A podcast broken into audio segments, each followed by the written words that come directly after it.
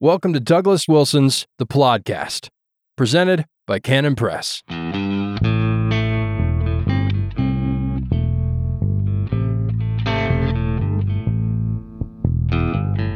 Yes, God. God don't never change. Welcome to the podcast. I am Douglas Wilson. This is episode 235. 235 of the podcast, Not just any podcast, but the podcast. I want to talk a little bit today about, uh, uh, uh, not talk, well, I'm, I'm going to talk, but I'd like to speculate a little bit today in a category that might be called palace intrigues. Palace intrigues. This is not the normal uh, political uh, sort of thing. It has to do with politics, but it's not the normal political process. I'm not going to be talking about elections primarily or voters primarily or acts of Congress primarily, although what I'm going to talk about is going to affect all these uh, folks. I'm uh, I'm talking about the obviously impaired state of the president. Uh, Joe Biden is clearly not running on all cylinders. He's clearly not uh, in a healthy spot, and it's the kind of thing where it's it'd be ridiculous uh, to deny it. Um, he's mentally impaired. There's not. It's not all healthy. It's not all good there. You couple this with the fact that uh, the vice president, uh, Vice President Harris, is herself capable of some very interesting word salads and uh, and is preeminently unlikable and consequently is uh, not a uh, charismatic rallying point. So we've got a, an impaired president and a drag uh, for the uh, uh, vice president. And we've got midterm elections coming up. And what are the Democrats to do?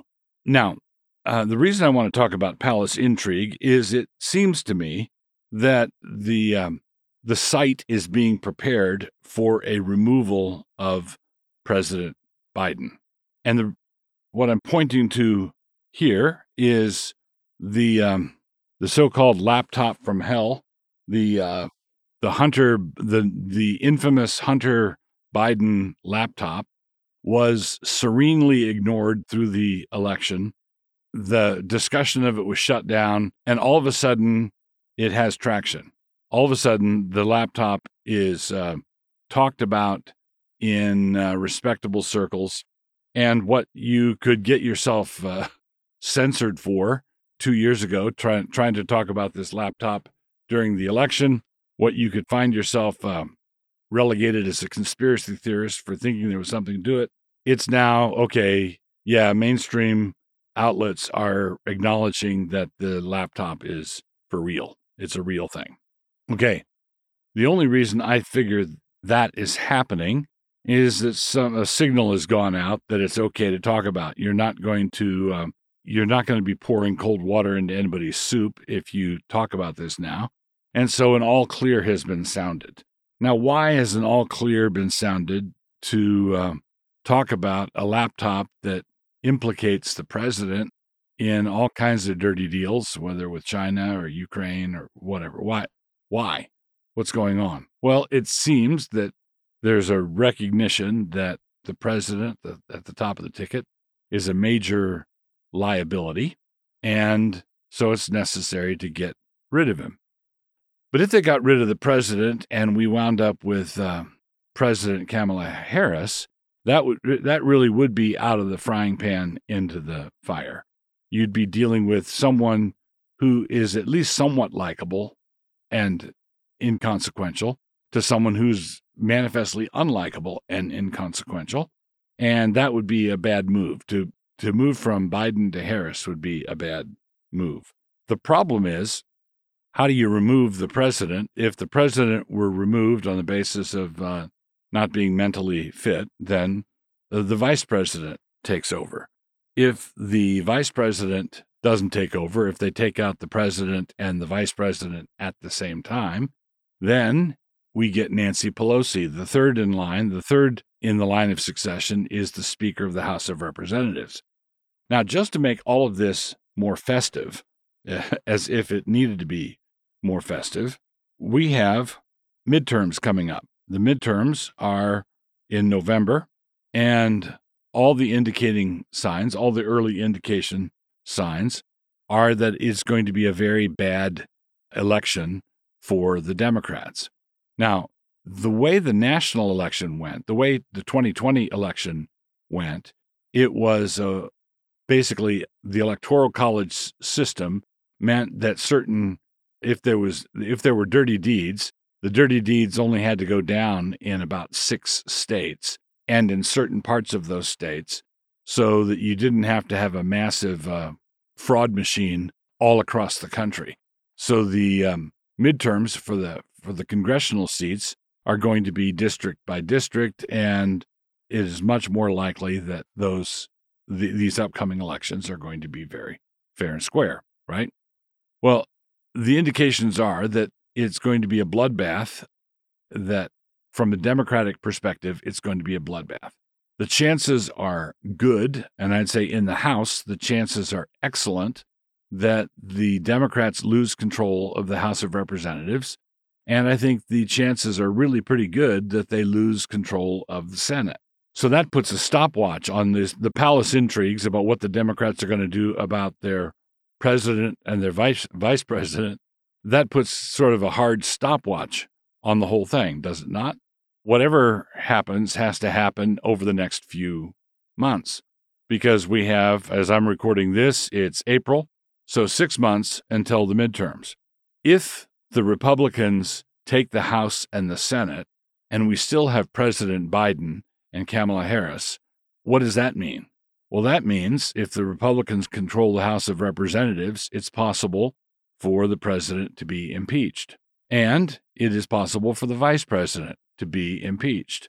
And if the Republicans take the Senate, then the Senate, they are the ones who would hold the trial so the the impeached president would be tried in the Senate, and the Republicans would control that process.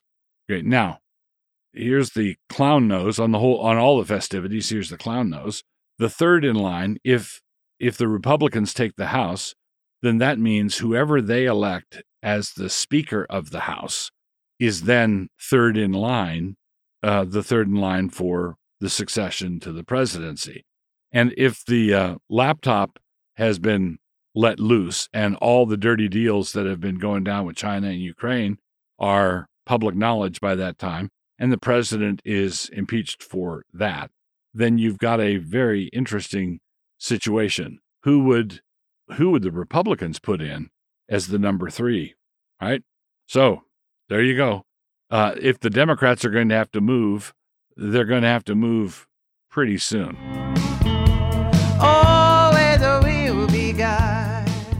So, continuing on with episode 235, in the podcast, we continue on with our course of study, looking at various ways that sins are described in the New Testament.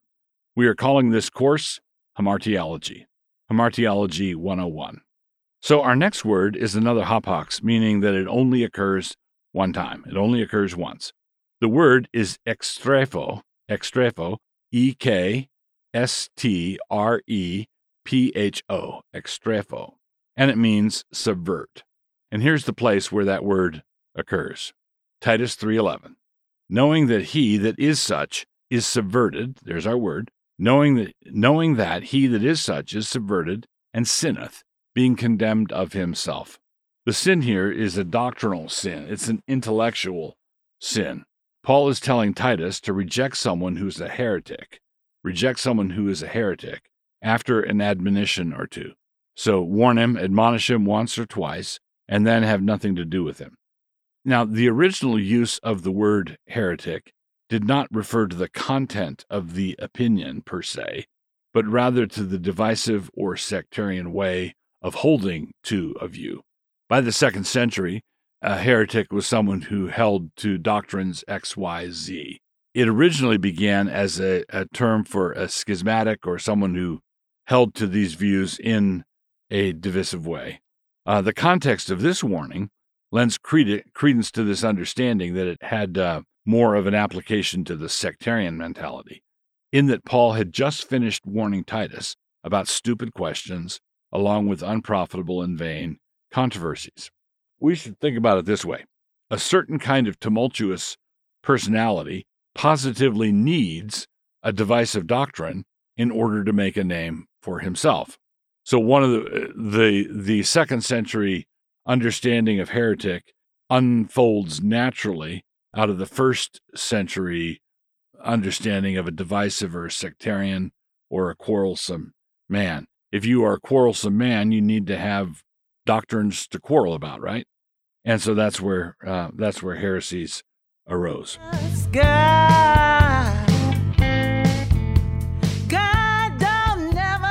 Continuing on with the podcast, episode 235. Uh, the book I'd like to review this go round is The Reformed Pastor by Richard Baxter. The Reformed Pastor by Richard Baxter. So I've read this. Uh, I've read this book twice actually. The first time was decades ago, long time ago, and it was well before I was reformed myself. I remember being impressed by it. I, you know, that this guy is a serious pastor. Impressed by it, liked it. Uh, it was a good book, and I just recently um, uh, went through it again uh, because I'm going to be writing the uh, foreword to a, uh, a Canon Press re-release of the book. So I went through it again.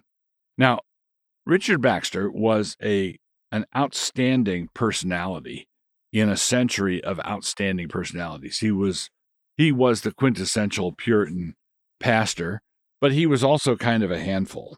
So he was um, when it came to public controversies, he was you know he was of the party of peace, but he was kind of uh, bumptious, you might say. I don't want to say uh, irascible, like he was mean spirited or anything, but he was a very forthright kind of person. He he said what he thought basically, and some people had a hard time getting along with him because he said what he thought. He had a hard time getting along with peers.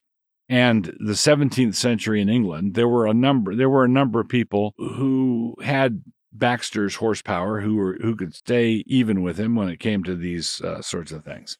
Uh, and so Baxter was Baxter was a handful. He he was disruptive and bumptious in some of his proposals, although his proposals and his doctrines that he would develop were in in the interests of um, uh, removing obstacles and that sort of thing. He he was he was of the party of peace when it came to what he wanted to see happen, but his personality was such that it didn't always his personality personality didn't always help. At the same time, having said that, when it came to his pastoral gifts and his ability to analyze cases of conscience, he was unparalleled. He was an amazing pastor. Now, The Reformed Pastor is a book that is designed to motivate Puritan pastors to take up the challenge of catechizing their flock, of catechizing their people, teaching them the doctrines of God, teaching them the ways of God, and getting them established in the faith. Now, Baxter's uh, place of ministry was a town called Kidderminster. Kidderminster. And one of the things that people have to realize when reading a book like this is that their system in England at that time, their system of parish life, their system of church life was not voluntarist like the American scene. Today, people can just go to whatever church suits them best. They can they can go to a, a Bible church, they can go to an Assemblies of God, they can go to a Calvary Chapel, they can go to a Reformed church, an OPC church. So what they do is you move to what we do is we move to a new city and we um, look up what churches are likely or available or are around where we're going to be living. And then people go church shopping. We even use that expression church shopping. In a place like Kidderminster, basically, if a reformed pastor was established in the church at Kidderminster, then everybody in the town was in his parish. And what Baxter did was he catechized everybody there. And the the transformation in that town that was due to his uh, indefatigable labors was just simply astounding. And Baxter outlines basically uh, his arguments for giving catechisms, giving a catechetical book, uh, copies of catechisms to the people, and then setting up a system. His system was to uh, set aside two days a week for the minister to go through the catechism questions and answers with the people, instructing them one on one, preaching to them one on one. Now, I think that there are places in this book where Baxter's uh, natural severity, you might say, comes out when he's dealing with ministers who don't take up this duty, who don't take up this obligation. At the same time, you can see his spirit of grace when it comes to the elderly who can't memorize the catechism very well and he and he talks about how to give people like that slack how to approach people not how, how to not put them off when you first um, come into their homes to drill them on their catechism questions.